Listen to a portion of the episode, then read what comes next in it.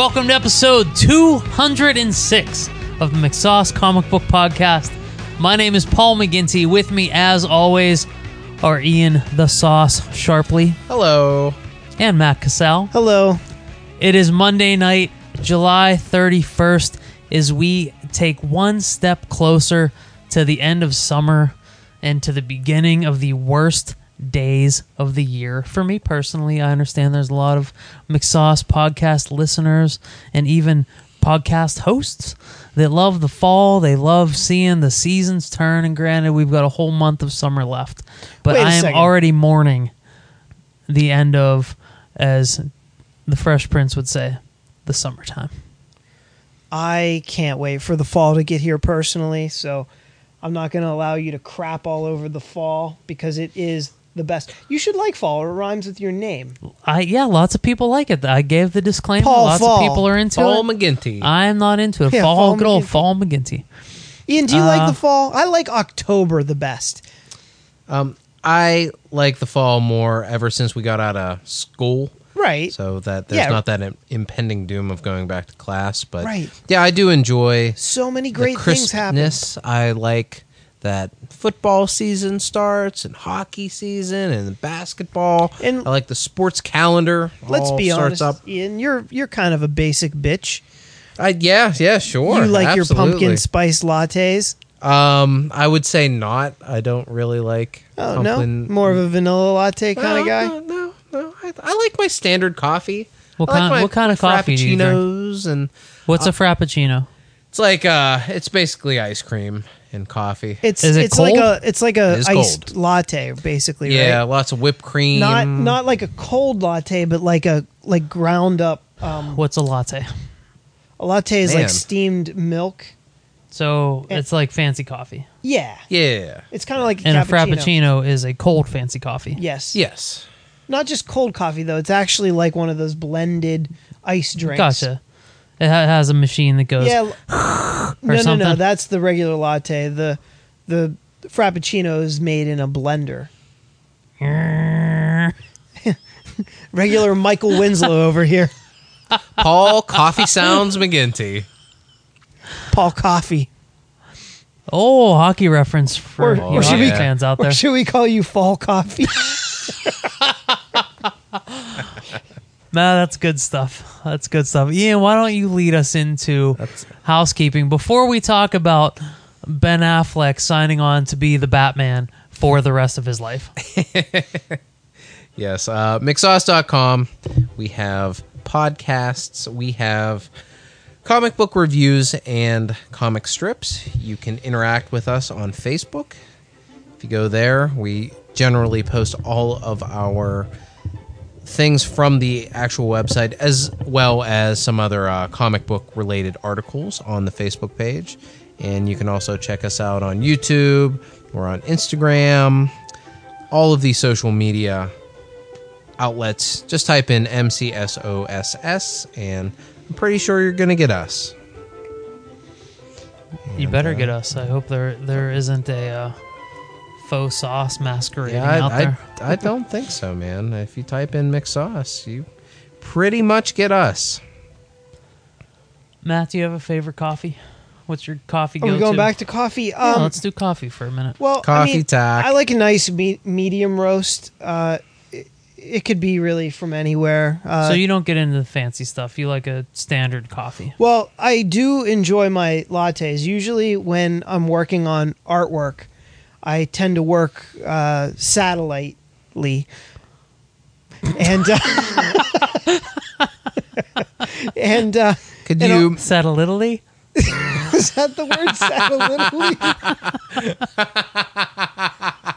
yes, it is satellitely. so whenever I'm working satellitely, I will usually do it from Starbucks, and uh, I'll bring my laptop and I'll do my uh, illustrating on it, and I like to get um, vanilla lattes, and uh, that makes me happy. Usually, I'll go through like two, So maybe even well, three.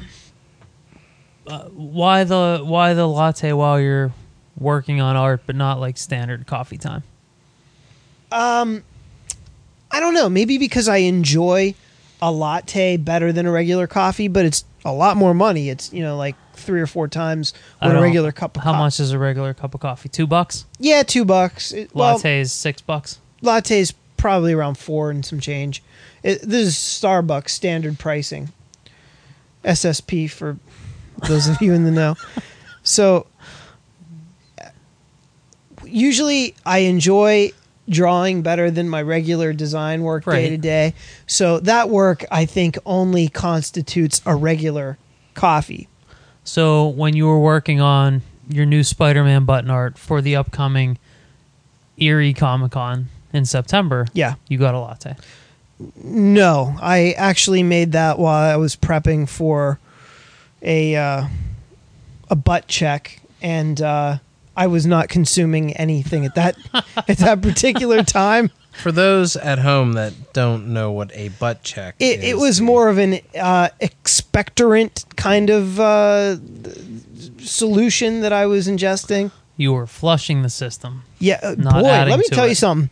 I've never cleansed before, but I might start doing it on a regular basis. There's because you something. like just the feeling of your asshole expelling things. No, it's not Like so much sitting on the that. toilet for six hours. It's not so much that, but it does raise the question. Like, obviously, there's a, a soothing nature to it, Paul. Like, I know that you've probably perused certain areas of the internet where uh, sometimes people put milk up there and, and, and spray it out. being very presumptuous of you.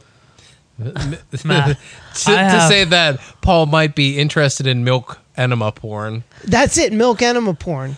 I have an extensive uh, internet pornography history. I have never You've seen never seen milk that? enema porn. You Yeah. really haven't? How dare you? Because Ian, that's you've a seen thing. it, right? Oh fuck yeah! Okay. Never seen that man, huh? What's the what's the point of it? Because they shoot it back out. They shoot it back out. I think the milk color just is uh, appeasing. Is that to like the the eye? like the milk? to it's, the it's eye. it's relaxing. They the like pouring milk over the titties and stuff. I guess so. Yeah, like you But know, milk the baths and Yeah. yeah, yeah. It's the same. It's the same Yeah, genre alright, of milk milk alright. related. Um, Debauchery. Yeah, I, I yeah, that's not something that I'm familiar. You've never with. seen familiar Shame on with. you. How dare you? I feel You've shame. never seen Don't that. worry. Look at you both furiously looking it up. I don't have to. I've I've seen a lot of it, and I know about that. well, uh, so It's just weird that you've never seen it before. I'm not saying. yeah, I've and I've I've traveled long and far, yeah. but that's that's not something that uh that I was ever like, hey, I need to I need to see. Well, this. anyway, uh, it's not so much the experience of uh, the uh, butt explosion in that you were referencing. It's more like just almost like peace of mind afterwards, knowing you were totally cleaned out. That's it. Just feels like kind of good, at least mentally. but It's isn't super it- weird, Matt. Well, you know, I've I've Hey, been if you like carrying around, you know, pounds of shit within your bowels, that's on you. But I like having mine. all I've been cleaned through the same process. I get it. But isn't it a lot different than an actual cleanse? Like a cleanse gets an actual cleanse gets like bacteria and all kinds of other stuff out. The, No idea, Paul. I've never pre done it. butt check cleanse just flushes. It just empties you out. It Well- doesn't. There aren't any like other factors going on. like like uh, bacteria killing enzymes. Yeah, yeah. yeah I don't know. I, am I'm not sure either. What But, a yeah. weird podcast this is, Paul. What are we here to talk about We tonight? were talking about coffee. Co- You you weren't drinking a latte while you were drawing Spider Man. Sometimes it's referred to as the devil's coffee, which kind of ties it back into that whole thing. But for me, I like. Um, you only uh, you can only pick one co- one style of coffee. I'm What's going it gonna with be? vanilla latte. Vanilla latte. That's my favorite. Ian, number one coffee. Go for it. Um, probably a breakfast roast of some kind. Oh, that sounds Yeah. fancy. It's really not that No, fancy. it's like the most basic fucking coffee on earth. Yeah, Cream, it's, it's pretty much sugar, It's your sti- yeah, cream and ice sugar. It's cream. It's it no no ice cream. No, it's like your standard wake up coffee. It's Yeah. like probably what I have every day. You Is- know, and Can breakfast roast be black coffee? yeah, you Does can. black just means nothing in it. Yes, Right. Yes, and I do, um, on occasion have black coffee just to cut out sugar and like that's. I don't drink a lot of soda or pop, but the main source of my sugar intake is from dumping it all in my coffee in the morning. So to try to cut some of that Yeah. out, I, I just drink black coffee from time I- to time. I So, tried I know dri- this is super interesting to people. I tried drinking You know black what? coffee. sorry. Everyone drinks coffee. So I think for this you. is probably right. But I think this is probably more interesting to more people than you think because this is something everybody everybody does. Everyone drinks some kind of coffee, some kind of latte goes to their favorite coffee place. Matt, you were saying? Well, I, I tried black coffee uh, recently because I was like, I feel like I'm making my coffee too sweet, and I need to not be such a, you know, Pussy. there you go. So I tried going with black coffee, but just adding a little sugar to it, no cream. It was okay. I didn't. I still think I need cream and sugar. I'm more likely to add some milk or some cream and no sugar than just Really? sugar and, and black coffee. Yeah, yeah, Yeah, it, Why I don't mean, you guys just drink what you like. Um, because you don't need all that all the sugar that. yeah, it's you- not good for you. Like regular Yeah. coffee is no big thing. It's like drinking water. It's, It's, like it's, drinking it's caffeine. bean water. bean water. That Yeah. sounds nasty. It's bean juice. It is bean juice. yeah, I guess so. yeah.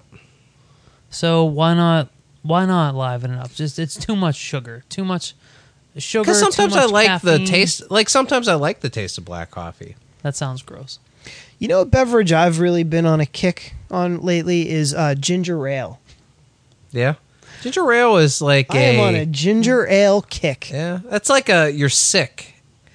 Kind it of. used to be, but now I just drink it for the just for the taste of I it. feel like that's an old man drink. Is like I just like me some ginger ale.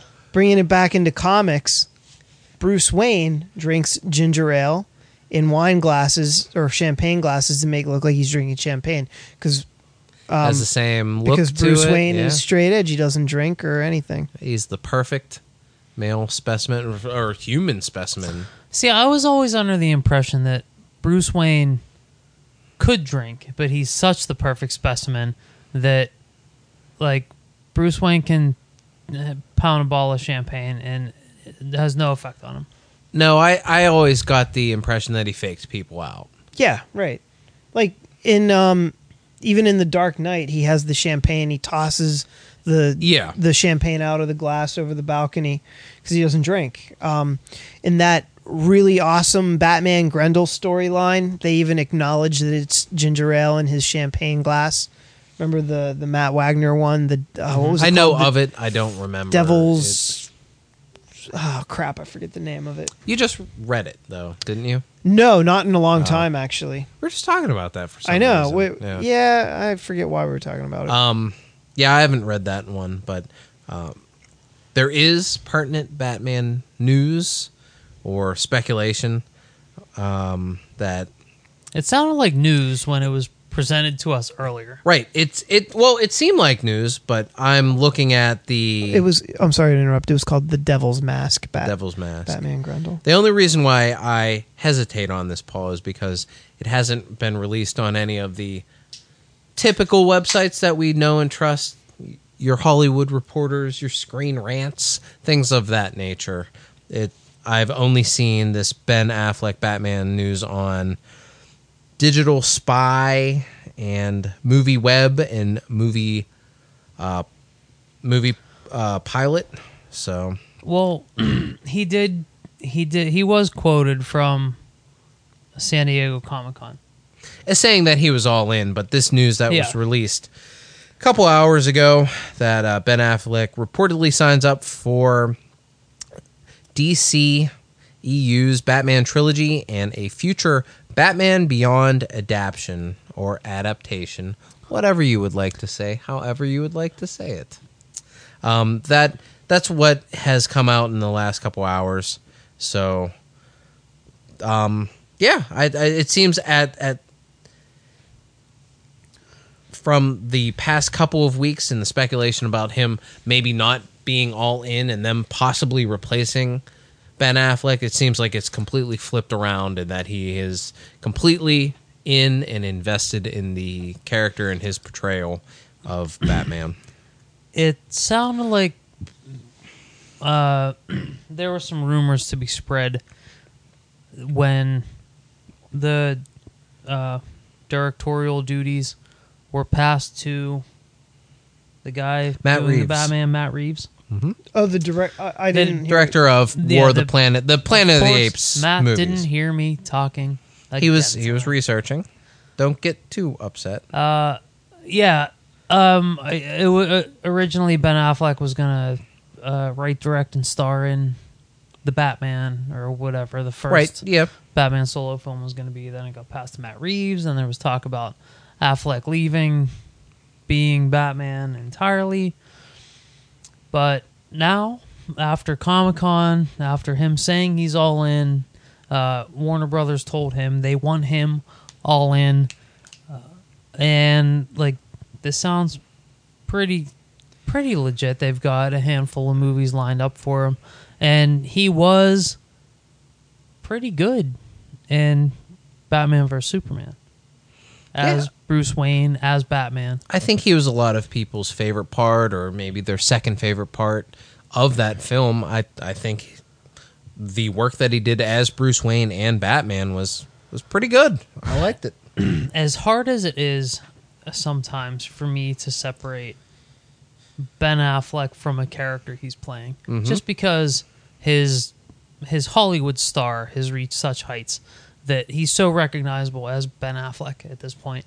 He's still the best on-screen Batman. There have there have been aspects of all the other actors that have been really good Mm-hmm. but no one's really encompassed the entirety of Bruce Wayne and Batman like Ben Affleck has. Yeah, I think that you can buy the the playboy aspect of it. You can buy the physicality aspect of Yeah. Batman. Uh, he, he is pretty much the total package. Got a solid chin. Uh, I wish the I wish the cowl would be cut a little wider. Yeah. See a little more of that big Boston jawline.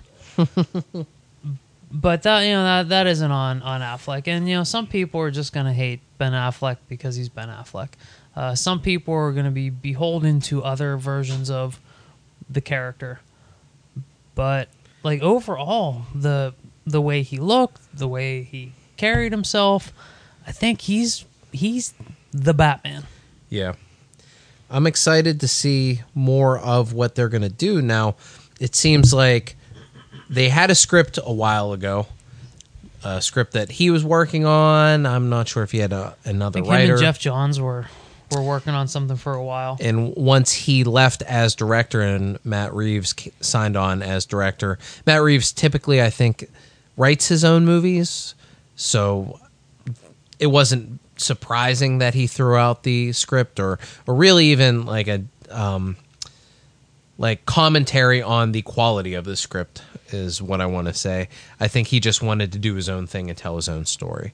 Um, so it, I'm not really sure. I haven't seen a lot of information about what they're going to do with the Batman. I think that they've walked back a lot of the Deathstroke stuff. I'm not sure if he's going to be in the film any longer or as major of a part as they initially had him playing. So th- it'll be interesting to see where they go and what they do with this new script. Deathstroke would have been a really cool idea. Matt, I know you're not you weren't incredibly happy with the way Spider-Man Homecoming flipped around a lot of Spider-Man's regular cast and, you know, co-stars. But bringing in bringing in a character like Deathstroke for Batman is a I think is a smart brand new way to tackle Batman and what he has to face in the DC universe as a whole Yeah. as opposed to just fighting, you know, like the Joker or Scarecrow and like the Riddler. The the standards that we've seen a bunch of times. Like this is this is a totally different take. Yeah. And I think it's I think it's a I think Deathstroke compared to Batman is a more realistic take than the Batman Bane analogy. Well, do we think? Do we feel like Deathstroke is a Batman villain?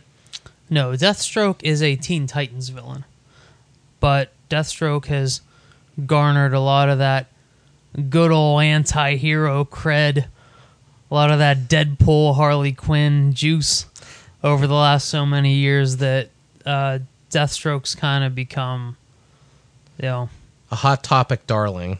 yeah, yeah. Uh, he's got his own book coming out. He's got his own team. They're all dressed in black and white. Uh, you know, he's one of the main bad guys in Arrow. Yeah, so that gives him a certain cred with the audience, or a certain um, level of uh, audience. Like the, the, they they kind of like realize that he's a thing and who he is, and maybe some people can recall like, oh yeah, I saw Yeah. that guy in Arrow. Like I know who Deathstroke, is. Deathstroke always seemed more legit to me. Like I, I never bought the I, I never liked the Bane origin story. That Bane was the bad analog of Batman. That what happens when a what happens when a genius with a you know perfectly sculpted body you know grows up in a horrible environment Yeah. like the nature versus nurture aspect between Bruce and Bane like I always like Bane was always a thug like Bane always had to rely on the venom to get big and strong like and that undercut how smart he was Yeah. because if Bane's really that smart he probably doesn't need to rely on a drug to get him to where he needs to be. But um, like Deathstroke does have kind of DC's version of Super Soldier Serum. He's got an enhanced abilities, a little faster, a little stronger, but it was never he's never been so on the nose as a He's big got, like- thug bad guy. He's got like general superpowers. Like he has, he's like a little more durable and Yeah, like yeah. and is You can- a little more strong than your normal person of that. Yeah, but you can size. shoot him with an arrow and it's gonna pierce his skin. Like, and even even Deathstroke's first story out the door was he's going to kill the Teen Titans because his his son was a Teen Titan and got killed. Mm-hmm. So Deathstroke doesn't think teenagers should be doing superhero things. So he's he doesn't going to think kill they should them be all. playing adult that's games. it. That's his deal. So he's gonna go. He's gonna go train them by being their biggest villain Hmm. to get them up to speed. And if they don't make it, they don't make it. yeah. I didn't know that about Deathstroke. I don't have a ton of Deathstroke knowledge. The the most the the biggest Deathstroke knowledge is he had a mole on the Teen Titans, Tara, who was underage, and he was fucking her brains out. Ah, wow. What Yeah. a what a terrible Pedoph- guy. The pedophile of the DC universe. They're probably not going to cover that in any future You- you- DCU movies. you never but know. It might that get is- risky. That is DC lore. It's Wow, it's that's deep. well, you could get away with stuff back in the '70s and early yeah, '80s. it's it's crazy the stuff that the stuff that these companies could get away with, like uh, like Tony Stark's Tony Stark's drinking problem that's just disappeared. You Yeah, know, it's- the, it's just a couple the man in the here and bottle there. that goes away. Yeah, like, you know, all that stuff just gets brushed aside. It's just old old Yeah, comic he had to books. take a but, time out for quite a You while. know, like as- Arsenal's heroin addiction.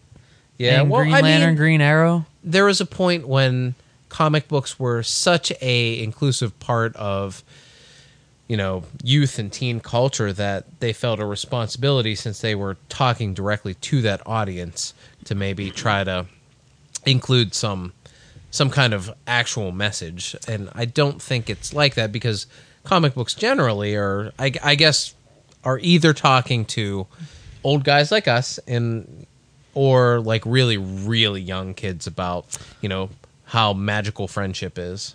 Yeah, like so, like I, I, whenever, whenever I saw the the, I guess it was like a behind the scenes shot of Joe Manganiello as mm-hmm. Deathstroke. I thought, oh, that's that's really cool. That's a really cool way to go.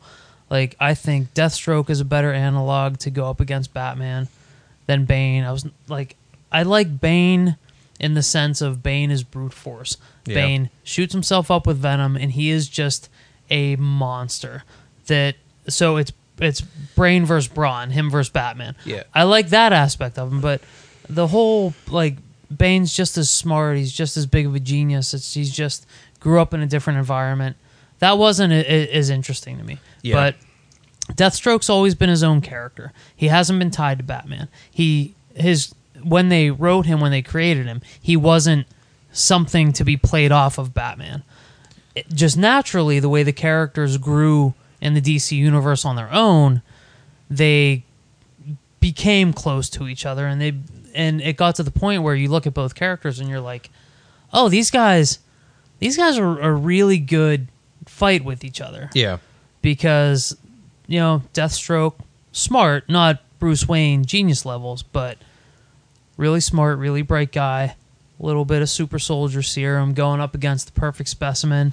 Like both of them are essentially like hyper humans. hmm That's a great matchup, and just like Spider-Man: Homecoming, changing around the supporting cast, the antagonists. I think it's a really good way to write a fresh Batman movie. I guess it does open up the Batman, you know, like open up the the DC universe to more avenues and do different things. And if all Um, this stuff takes place in the same universe, it's a good way to open it up. Yeah, the the only thing that I I would say to that is that Batman does have the best rogues gallery in all of comic book fandom, so it's a shame to not use any of them.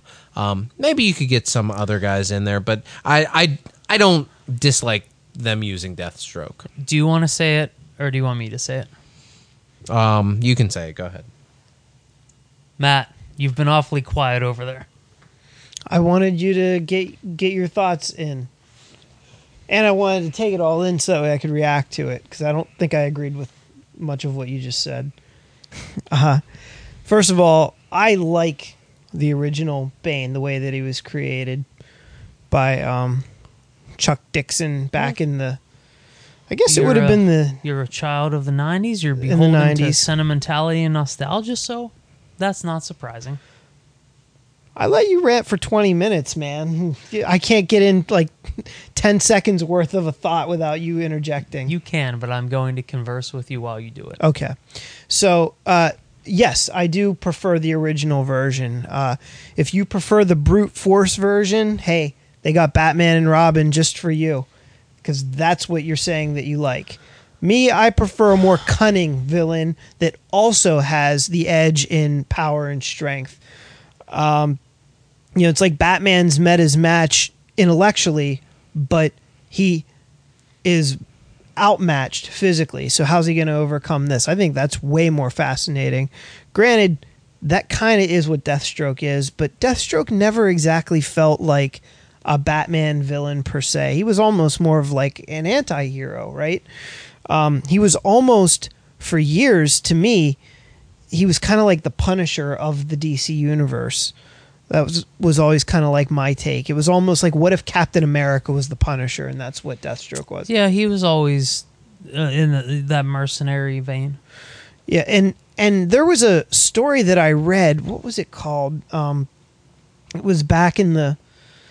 It came out, I think, in the eighties, um, but I I read it in the nineties. It was it was um, part of the Deathstroke, the Terminator series. It's called City of Assassins, and it went from issue six until issue ten. Sharply, you may have read it. It was it was when Deathstroke fought Batman and beat the shit out of him. Batman never had a chance against him. I don't really remember. I, I wasn't a big DC guy back in the 80s Okay. and 90s, so I don't really. I knew of Deathstroke. I knew of some of the uh, the books that he was in, but I didn't really buy anything outside of some random Batman stuff, Mm-hmm. some Robin here and there, some Superman. Like I didn't buy any DC. I thought it was really interesting to see Batman get get beaten so badly. Usually, you don't see the hero get get creamed like that, but it was in the Deathstroke comic book. So, you know, in the uh, Title character. right in the in the Punisher comic book, they turned Daredevil into a sobbing bitch. So, I I guess that's kind of just something that happens in comic books. Title character just gets over on everybody else. But um i'm turf, man. yeah, but yeah, as far as Bane, I, I love Bane. I think Bane is a great character. Now, I don't necessarily want Bane to be the the main bad guy in the Batman movie, but I certainly don't want it to be uh, Deathstroke either. Ian, you made a good point. Batman's got arguably the best rogues gallery in comic books. That's probably And- something the three of us can agree on. Probably, yeah. Would Oh, someone disagree with that? Well, I think Spider Man's is a lot closer than we give it credit for being. A lot closer isn't better. Well, if I really had to sit down and analyze it, it maybe would come out on top. But at face value, yeah, at face value, without really thinking about it, making a list, checking it twice. I'm gonna go with Batman. So, I mean, if I had to, Paul, I could I could formulate an argument and bring it next week, and and you know, probably make a strong case. I think, but anyway. Batman's got the best rogues gallery. There's so many great characters to choose from, and they kind of like sidestep it, and and they were gonna go with Deathstroke, and it it just doesn't make sense. You know, I feel like the first Batman movie that's going to kick off a trilogy now that Ben Affleck is signed up, it makes sense to go with the Joker. You know, it's not like they have to For build. the first one, yeah, it's not like they have to build up to him or they have to build up to Batman. We've already seen each of these characters in in other movies. They've already been established. It's time to see them. You know, it's not like it's not like even though we've seen the Joker before, I don't feel like we're rehashing anything. I mean, we have Ben Affleck playing Batman again. Well, if we're so tired of like these things and we need to change it up, then why not just jump right into Terry McGinnis and go with Batman Beyond?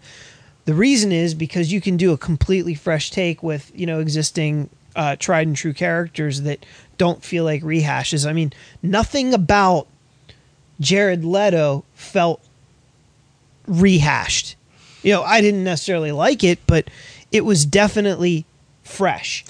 It's just like nobody complained about Heath Ledger being too much like Jack Nicholson. Those were completely different takes on the Joker, completely different takes on Batman. And I would like to see legitimately a full movie where we get to see the Joker against Batman with these iterations. right out of the gate, though. Why not? Because J- the the Joker is the Luke Vader Death Star two finale. Okay, that's fair. Like I, I think if you're gonna, m- much like the way DC keeps pushing aside really great Superman villains, Mhm. They keep pushing aside really great Batman villains. You could get a really good Mister Freeze story, a la the animated series, mm-hmm. with Mister Freeze and Batman. You could get a really good Clayface story, a la Spider-Man Three, when the way they used Sandman. Mm-hmm. There are ways to get a really good, powerful, emotional movie with Batman's villains because all Agreed. Batman's villains aren't maniacs. A lot of Batman's villains you can really sympathize with, you can get behind. And all leading so give me give me Mr. Freeze in the first movie. Give me Clayface in the second movie. all with the B story of the Joker in 1 and 2 leading up to the final showdown in the third movie where everything builds to that finale crescendo. Like I don't think that's the right analogy though, Paul, because I don't feel like each movie is going to be building toward the Joker Batman confrontation. You know, Joker might not even be mentioned in the first Batman movie if they're going to go that route. Like the Christopher Nolan movies, for example, were very self contained, even though they were part of a greater story. As far as the villains, they felt very individualized. Now I know they tied the third one back to the first one, but they still felt pretty compartmentalized, I think.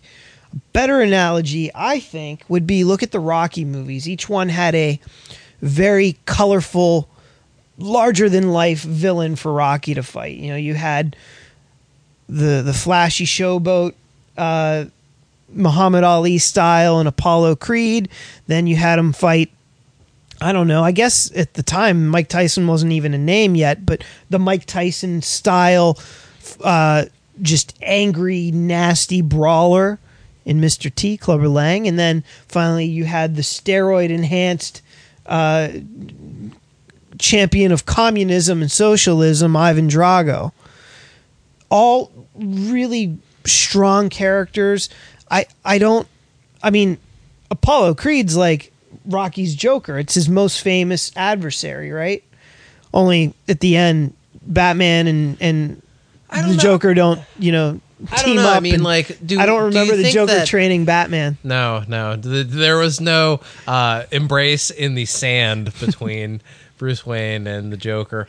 I don't I know. can- Do you think I that feel like- Ivan Drago might be like people know Apollo Creed, especially Sure. now with the the follow up? I think that history probably looks at Apollo Creed a little bit like he sure you know he was his adversary, but because he became not only his friend but like uh, a sympathetic figure in Rocky's reason to go to Russia and fight and then later train his son. You know, like I think it sort of like changes that dynamic where Ivan Drago probably will always be the you just like the the like ultimate villain for Rocky to go up against for political reasons and just stylistic the way that Dolph Lundgren looks compares compared to Sylvester Stallone. Uh, They're just it's it's so drastic. Yeah, but each one of those characters, all three of them, Apollo, Clubber Lang, and Ivan Drago, all had very distinct looks, um, and and they, in their own ways, felt like like gigantic. You know, like I agree with you. Huge Oh, characters. Yeah, And- I, I hear what you're saying. I'm not Mr. Freeze disagreeing. and Clayface are just mirror images of each other. Same power set, same look. I mean, Oh, by the way, we're leaving Tommy Gunn completely out of this. Yeah. I apologize. No, I don't. I don't know what your point was there, smartass. So you can try it again, and try to make sense this time. you're talking about like each each of Rocky's each of Rocky's you know antagonists in those movies Right. were large characters. Right. They had big personalities. Right. Are you like well, Mister Freeze, Clayface, and the Joker Right. all have big, indistinct Right. Um, or, indistinct, big distinct Sure. personalities, Agreed. I, you're missing my point. I was all with different motivations. Right. You suggested that hold the Joker for last because that's the Ivan Drago, the last one. Because we're not counting Tommy Gunn. I'm just saying, like, to me, I would say the Joker was more like Apollo Creed in terms of like just maybe I'm wrong, but I look at him because he's the main adversary that Rocky ever faced. He fought him twice. Um, you know, he was. I just I think of like him as the main opponent that Rocky had. Now, that it doesn't matter. The point is like they were all really good, and you. It doesn't matter what order. It doesn't change the the importance of them or the influence of them. So why are you fighting for the Joker to be first if it doesn't matter the importance or the order? I'm just saying, like, you don't have to save him for last. Like, you can still put him first, and you can still put quality, unique villains after that that aren't going to feel like, oh, well, we blew our load in the first one. Here's why I would save it for last. Because we are in an age of trilogy movie making. Everybody knows Batman and the Joker are each other's chief adversary. Everybody we would get two movies of build up. Done well. Fingers crossed, Warner Brothers and DC to really make that happen, to really build the anticipation, to get to the final the final battle. Right. we get i mean like it worked in the original star wars trilogy. You get a sense of darth vader. You get a failed shot at darth vader. And then you get to beat darth vader. And you can have and you can have the joker in each of these movies sort of like even if it's just like a looming presence or him actually be in the movies for like a cameo or here and there but never come face Yeah. to face with batman Yeah, then- until the third film like anticipation and and building that story i think that is something that you could do and no matter i don't know if they're going to no do it. matter how great batman's rogues gallery is going to be joker is the king he is the undisputed king of the Prince, rogues really. gallery. He's the what? He's clown prince of crime. Right. So yeah, like you can you can roll out. You can probably re- like I I really like Clayface. I really like Mister Freeze. You can supplant those with other Batman villains that you could get just as good of a story out of. But the Joker is the Joker. Like Right. So I think I think you really you're gonna get your most bang for your buck making a trilogy, which is what seems to be in place. A trilogy. You're working on three movies. We're not working on, hey, let's do this one the best we can, and if we get another one, then we'll just worry about that then. Like this is how three movies are going to happen, no matter what. So you build the story to the full anticipation, the huge, the best climax possible, which is Batman versus his greatest villain. I understand, but they've already played their hand. We've already been introduced to the Joker. I I think that I think that they need to address it sooner rather than later as well, because I I don't think it was all that well received. Well, it, say that what I'm thinking they're going to do is they're going to tell this in a prequel style. So we're going to be seeing this relationship in the past. So maybe we get to see a different version of the Joker and a slightly different version of Batman Yeah. before the version that we got in Suicide Squad. Right. So in that way, the studio can tweak around things Right. that clearly didn't work for the fans or for What- the actors or whatever. Yeah, what they could do actually, they could start the first movie as kind of the flashback and have have it almost pick up in the middle of action, maybe the death of Robin, and then maybe Batman puts away the Joker, and then it gets into the story proper, whatever it ends up being. Let's say a Mister Freeze storyline that picks up years later. Then in the third movie, then Batman has to deal with the Joker. Yeah, I expect Joker to be a the the through line of the entire thing. I- okay. While three three individual good stories are being told around it, Mm-hmm. but being the Joker character being what it is, Jared Leto can play that however he wants from movie to movie. Yeah, we could get Like, we a different version in this like. Like I would think that we will get a different version the next time we see the Joker. It's going to be tweaked a- around a little bit because Like, there's- what do you mean? Try to be more specific. well, I'm I'm not an actor or acting coach, so I don't okay, know. n- Like maybe don't I, be I that specific with your nuance, but I mean, what do you think's going to be different? like I I doubt that it's going to be the like sleazy like strip club owning gangster version that Okay. we got. I think there's going to be a lot more polish on the Joker that we see the next time, um, and which is leaning into it. It may be a flashback version, and it and we might get to see how he got to be like, in my estimation, like this shitty version of the Joker.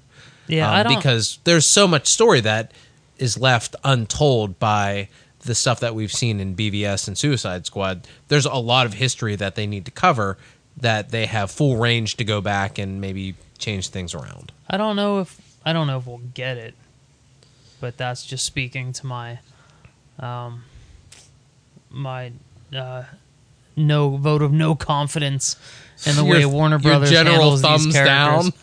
But the Joker as a character allows himself to be a variety of different versions. Uh, Jared Leto doesn't need to play the character the same way he did, whether it's 10 years ago, whether it's uh, the day before. Wait, why wouldn't I mean, you can't just suddenly show up and be like, "You know what? Do Heath Ledger instead." Like, you can't do that. I don't I, I, I don't think it can be that dramatic, I think it would be but be I think it can there can be a shift in the way the way he laughs, his his cadence of speech, uh, the way he handles people around him. There can be different nuance that harkens back to different versions of the Joker because, like, if if you take something like Scott Snyder and Greg Capullo's comic version of the Joker, there's been a Joker around for a billion years. The Joker's Pennywise and their nonsense version of the fucking Joker. So, but like aside from that, the his, the larger historical nonsense that I disagree with, the Joker as a character doesn't even know who himself is. He's all over the board. So you can have, uh, you can have a subtle but strong change between movies, between timelines, and it's like I think there's still hope that someone can say Jared Leto just be Mark Hamill, and in the next movie he can be Mark Hamill, and it's not gonna be like oh my god what the fuck just happened here. Because I think as much as he tried not to do it, he did do some sort of version of the Heath Ledger Joker. Like it was sort of like that. And I think that you can recalibrate it and still have the same actor pull off something that is recognizable as the Joker, but not be the same way that he did it in Suicide Squad. Yeah, I guess you you have to be careful not to deviate too much. As much as I kind of wish they would, if it's a sequel, you know, continuation of the story or a prequel, whatever, it's the mm-hmm. same guy. Like you can't go too far, or else it, there's a major disconnect, and it's not going to feel like it's you know this thing. It's I it's almost like still- what's the point? I think they could still course correct with the same actor doing a, a slightly different version. Slightly. I think that slightly would still. Jared Leto's not a bad actor. He could get a good performance out of a slightly tweaked version of what he did. I would in be Suicide interested Squad. al- as well to see what a different director could get out of him. That's too. true. Yeah. Uh, no, I mean, look, I don't know why we're making a big deal out of Matt Reeves number one. He's going to direct the whole trilogy. Is that? Oh no, are we making the a big deal? Yeah, he. It, it seems like he is going to direct The whole tr- trilogy. yeah, yeah. I don't know if we're making a big deal. I mean, we're Well, just I don't know that- if we at the McSauce Comic Book Yeah. Podcast are making a big deal, but I feel like when I read shit, it seemed like Warner Brothers made a big deal about getting this guy. You know, they they shit canned an Academy Award winning director actor in favor of Matt Reeves. Um, I, I Yeah, and, and Matt Reeves made some Planet of the Apes and he made Cloverfield. Yeah, I mean, he those Planet of the Apes movies seem to have done fairly well. Yeah, I agree, but Um, like, who watches those and say, "This is the guy we need to do Batman," and if we don't get him, every all else fails. Like, I don't think anybody says that, but maybe they say that this is a guy that can steward this property. People that have had conversations with this guy know his process, seeing how he's shepherded the Planet of the Apes franchise from pretty much like no interest into a trilogy of movies that have made a Well, lot he of only money. did he only did the last two. He didn't do the first one.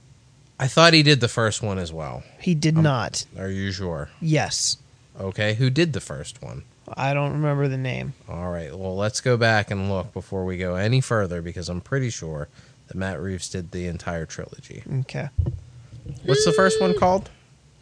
uh, it's called Rise of the Planet of the Apes. That's the one with John Lithgow and James. yeah, Franco. you'll notice that it is not in Matt Reeves' IMDb uh, directed movie list. Well, let's let's go to the filmography. I'm gonna need you guys to crank up the condescension because we haven't had nearly enough of it. Yeah, right. Tonight is essentially condescension free after last episode. Well, maybe hmm. there wasn't a lot of condescension last episode. It was just unnecessary rage. Hmm. I'm sorry. I apologize. I don't know where that came from. I know where it came from. It's in your hand right now. Oh, I don't think so. Let's see here. Maybe. Well, I guess I'm wrong. Rupert Wyatt Holy shit. Apparently did it. Did so- Ian just admit that he was wrong? He Yeah, did. I- Well, Did he I not mean, there try to was s- no. Did he not try to spin this? No, I've, I've admitted that I've been wrong before. But I thought that It's okay. So Matt Reeves directed the the second one and the third one, the third one, which are the two more well received movies out of the trilogy. Uh, it it also seems like I think they made the most money. I saw the, first two. I thought they were okay. I didn't love either one of them. I didn't hate either one of them. They were very different movies from one another. It seems like the third movie looks a lot more in line with what the second one was Dawn of the Planet of the Apes, mm-hmm. which, by the way, I hate these titles. Dawn of the Planet of the Apes. There's too many of those in there. War for the Planet of the Apes. It's just it's too much. What would you name them? I have no idea. So the first one was Dawn. Rise, Rise of- Rise, Dawn, and War. That's Yeah. another thing. Does does Rise should that come before Dawn? Um, And is it the same thing? Sunrise, dawn, I don't know. I might I might be on your side here. I think I think it would make more sense if Dawn was first, and then they're rising, Right. And then they're warring. Right. Because Dawn is kind of quiet and unassuming, as opposed to Rising, which is active. Yeah. Yeah. Fuck Matt Reeves. Are you kidding me? This is who we're entrusting the Batman franchise with? Can't even Dawn of the movie. Batman. Yeah, right. what a fucking joke. Batman rises again. Uh, Batman rises into the dawn of the war. God help us. Hey, what All are right. you doing over there? Your fingers are just blazing over Oh. that iPad. Well, I'm trying to find a loophole that I can. Well, can no, still because say I- Matt Reeves directed the first I one. listened. I listened to uh, an interview with Matt Reeves, and he said that he was brought on to direct the first Planet of the Apes movie, Rise of the Planet of the Apes, and it looks like So he lied. At, at it looks like at some point, Rupert Wyatt was no longer attached to that. They only had a limited amount of time, and they brought Matt Reeves on. I'm not sure if So this was a Ron Howard situation. yeah, I think that that may be that Rupert Wyatt still gets full credit, but more like a uh, Joss Whedon, What what no, Jo- uh. Joss Whedon or Zack- uh, what Snyder? happened with um, Rogue One, um, where they brought somebody in to like shepherd the uh, Post-production. the majority of the post production and the reshoots, and then handed it off. So what I'm saying is that I'm not fucking crazy, and I didn't just accidentally say something. I heard him in an interview say this, and I was like, oh, okay, that makes sense. I knew it was too good to be true when he said he was wrong. I knew there was going to be an asterisk. I'll find the I'll find the pod that we can that we can direct everybody to that uh, believe so you So- can so you can hear him say it himself. Is is Matt Reeves uh, directing in question? Do we not think he can handle the Batman? I just I didn't exactly understand why he I feel like people are making kind of a big deal about him being the guy and I said, you know, made a couple Planet of the Apes movies that I thought were were good but no better than good. Um I don't feel like there he brings a whole lot stylistically to the to the character, you know.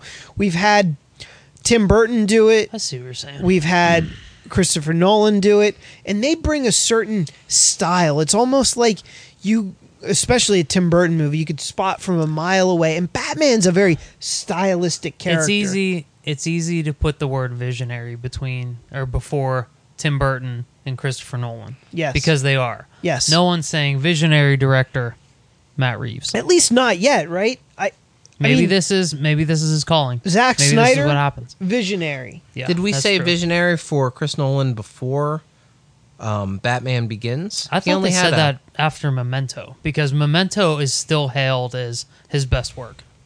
Yeah, I mean, uh, he only had that and like maybe two other films under his belt at that point before he was given the reins to Batman Begins. So I don't know.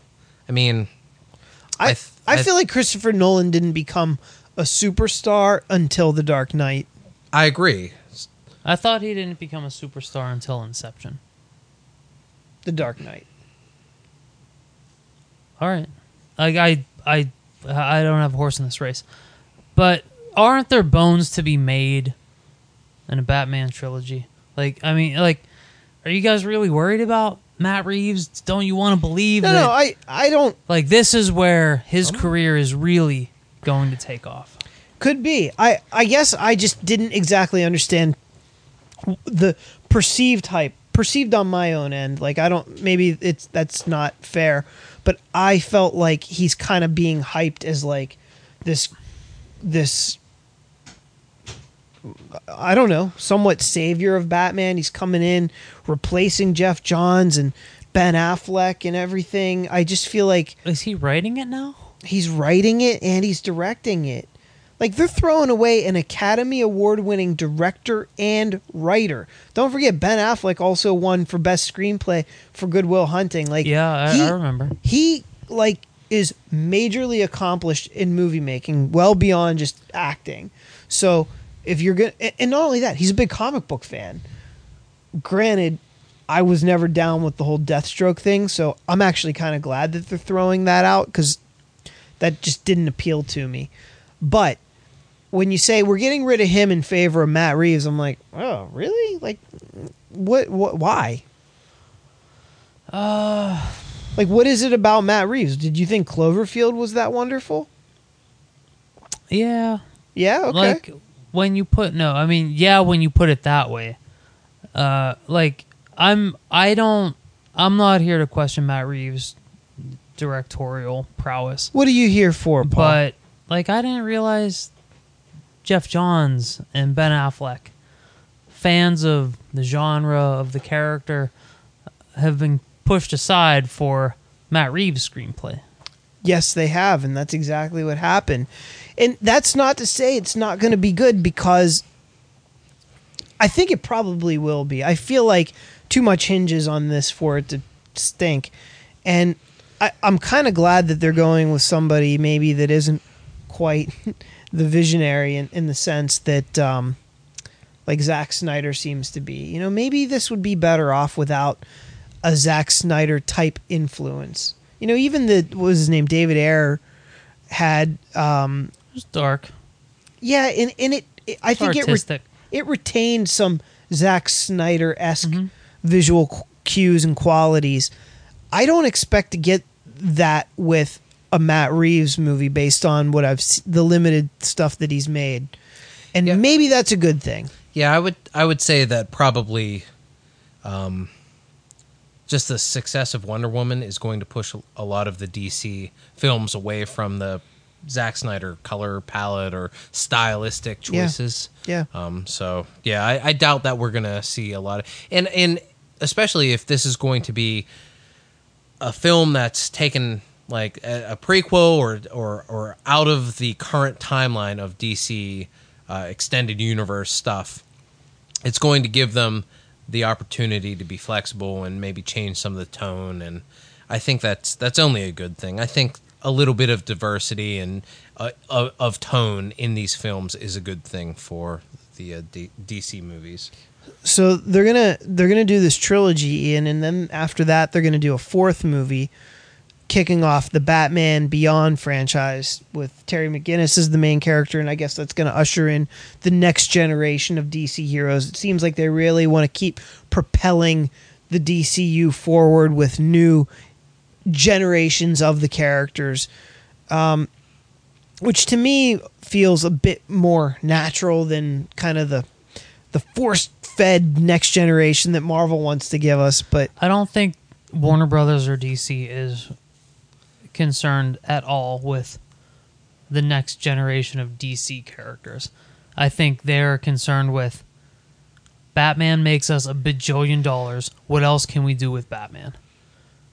They don't give a shit about what Superman and Green Lantern and the Flash look like in 50 years. They're like, who's beyond? Batman's beyond. That's what matters. They don't give a shit about furthering the DC universe. If that's they all- care about cash money, and Batman makes cash money. well, then why don't they just keep making regular Batman stuff? Why would they go to Batman Beyond? They're, they're Because you can't you can't go to the well too often. oh, is that right? But you can do Batman Beyond because it is it's a really good, completely different concept.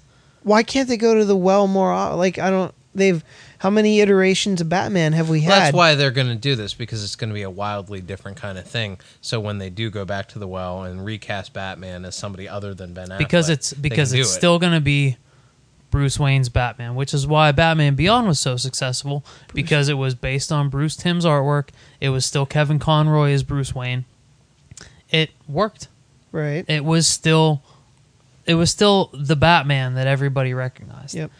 Along with being a really cool take on what Batman's like, you know, 50 years in the future. But but it's also a way for them to organically be able to reboot if they need to, And- because they would have t- told the Batman story to the the Bruce Wayne Batman story to its end. Right. And bottom line, they're not they're not gearing up for Superman Beyond. They're not gearing up for Flash Beyond. They're Isn't no, there- they're not that? even doing Wonder Woman Beyond. Like the on- beloved Wonder Woman. They're doing Batman Beyond. Well, Wonder because Woman Batman is is, a god, guaranteed cash. Isn't there a um? Isn't there a Beyond universe in the DCU? Like, it isn't that a legit they've thing ex- that they- happens? yeah, they've expanded. Well, but it's all been expanded on Batman Beyond. It's Right, all yeah. from the Batman Beyond cartoon.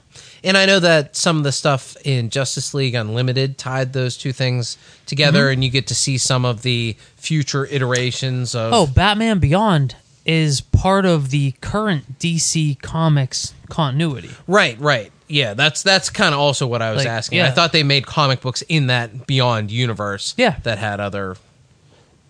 Yeah, Are those but- any good? Do you have you ever Um, checked any of yeah, them? Yeah, it's a or- yeah. I've I read. Um, I got a couple arcs of Batman Beyond. It's it's it's fine. It's okay. I don't think it has. I think they always want to do a little bit too much with it. yeah. Um, the Batman Beyond animated series worked. I think it worked best because it was a little more streamlined.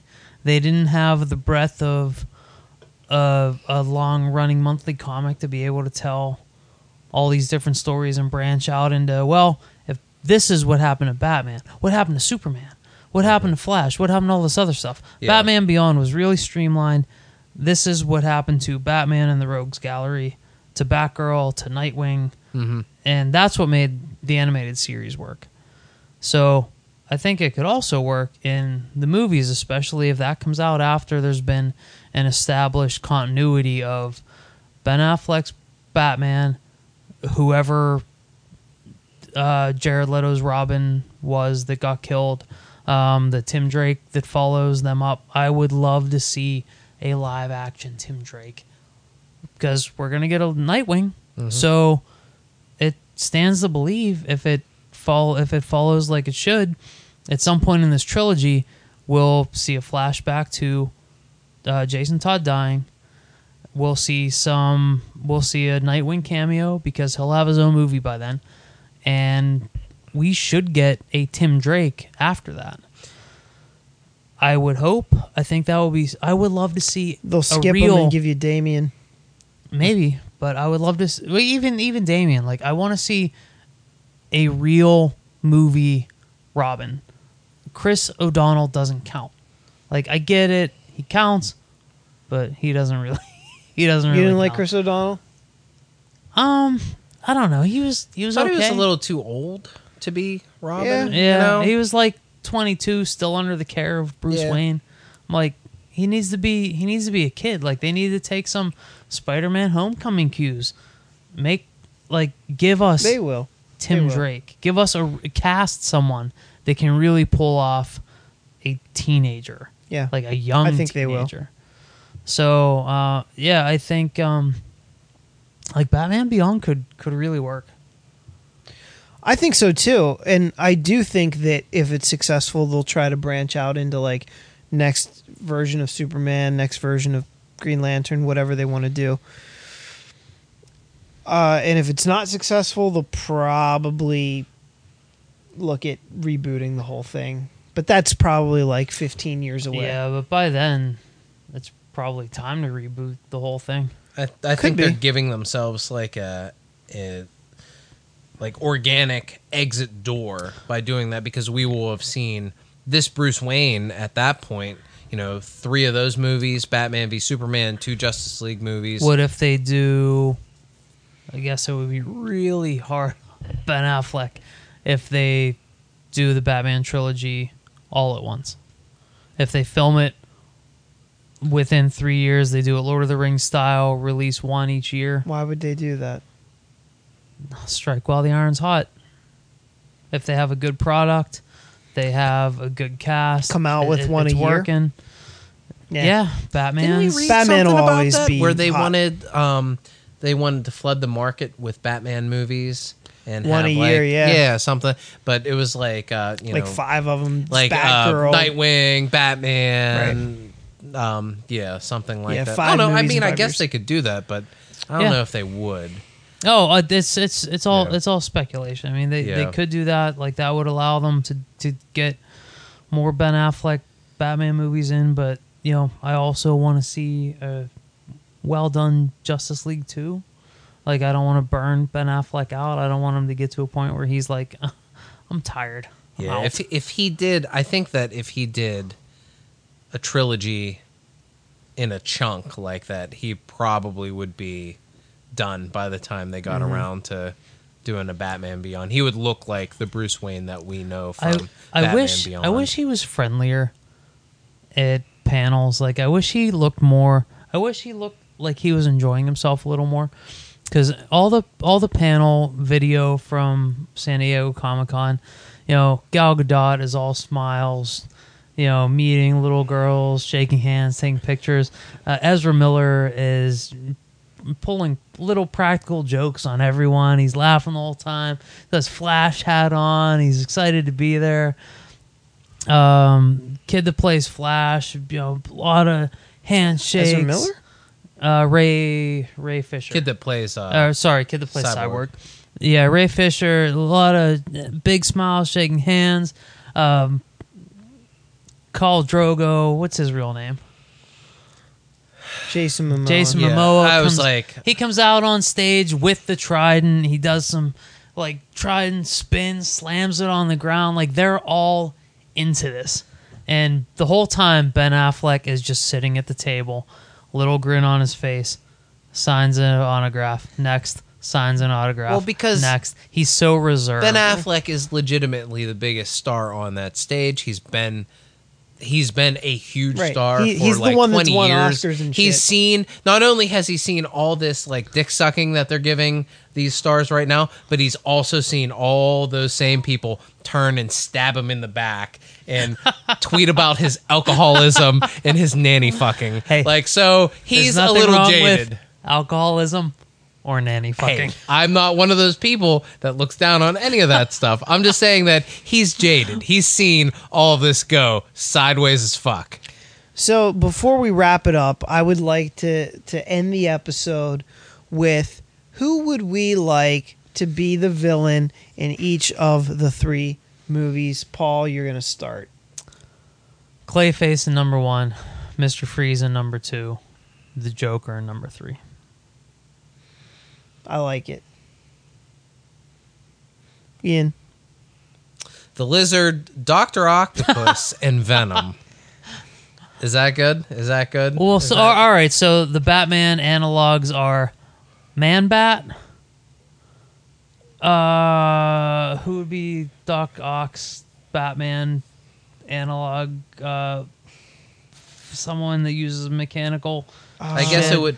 It would- Firefly? no, it would probably be Mister Freeze, right? Because he is Yeah, Mr. mechanical structure. Yeah, let's go with and that. Venom is And the, doc- Freeze, and and then the uh, I was gonna say a doctor, nemesis, but is so that would be? Joker. So, yeah, um, yeah, Doctor Victor Freeze, Doctor Octavia, Otto Octavius, both doctors. I would All right. definitely. I think that at this point, I would do somebody different in the first one. It would be something. It would either be, uh, you know, like maybe a man bat, or maybe somebody like the ventriloquist, or some something different that we haven't Yeah. seen before. I'm big on shaking things up. Like, do a, you could do a scary Batman movie with the ventriloquist. 'Cause That shit's fucked up. Yeah. So Arnold I don't know. Wesker is crazy. I think if you got like if you cast the right guy to to do it Yeah, and be real fucking crazy. Paul Giamatti could probably be a really good ventriloquist. Yeah. Matt, Uh, Paul, y- I think you convinced me to not put the Joker in the first movie. Uh, outside of a, I like my idea of an opening sequence with the death of Jason Todd. We'll have the Joker there, but he doesn't count. The main villain. I'm all I'm all in with you that we we see the Joker, like he's not completely absent. right. But the main villain in the first movie is going to be the Penguin. Then, uh, which which kind of penguin? uh, well, the gangster Penguin, the real Penguin. the Iceberg Lounge Yeah. owner money laundering penguin. Yeah, the one that like behind closed doors is a vicious, evil, fucking nasty guy that will do horrible things to you and your family. Like Smart, that. yeah. That also has a trick umbrella. Yeah, right. uh, How great is the line in that Justice League trailer when Alfred's like, "It doesn't." look- It says something like, "It doesn't look like we're fighting people with blow up." One longs for the days anymore." when we would fight wind up penguins and whatever. Good stuff. Uh, this the third movie is going to be the Joker. So the second movie, um, I think I think I'd probably since you guys already said Mister Freeze, I think I'll go with the Riddler because we haven't had a quality version of the Riddler in the movies yet. We So had Joker Light. yeah, yeah. Let's get a real Riddler. So we'll go Penguin, Riddler, Joker. We had the Riddler pet detective. we did. That's. I think that's pretty strong consensus from McSauce on what Ben Affleck and company should be doing, or I guess it, it's Matt Reeves and company should be doing with the Batman franchise. Thanks to everyone for listening tonight. Uh, check us out on iTunes. Go leave, go leave a review. Uh, How many us- stars, Paul? Leave us as many stars as you could possibly leave us. Um, iTunes is going to start uh, releasing analytics for podcast downloads, so that's really going to go a long way to helping us. So if I'm you haven't done that yet, that. please take 10 seconds. You don't need to write a comment card. Just mark us five stars if you like us, or three stars if you think we're okay. Uh, but give us a rating. Uh, it's not going to take long. Those analytics are really going to help us figure out what's going on, like how to uh, what's what's happening with the McSauce podcast. So, uh, thank you very much for listening. Thanks for helping us out. Thanks for being loyal fans. My name is Paul McGinty. Ian Sharpley. Mac Cassell. We'll see you next time.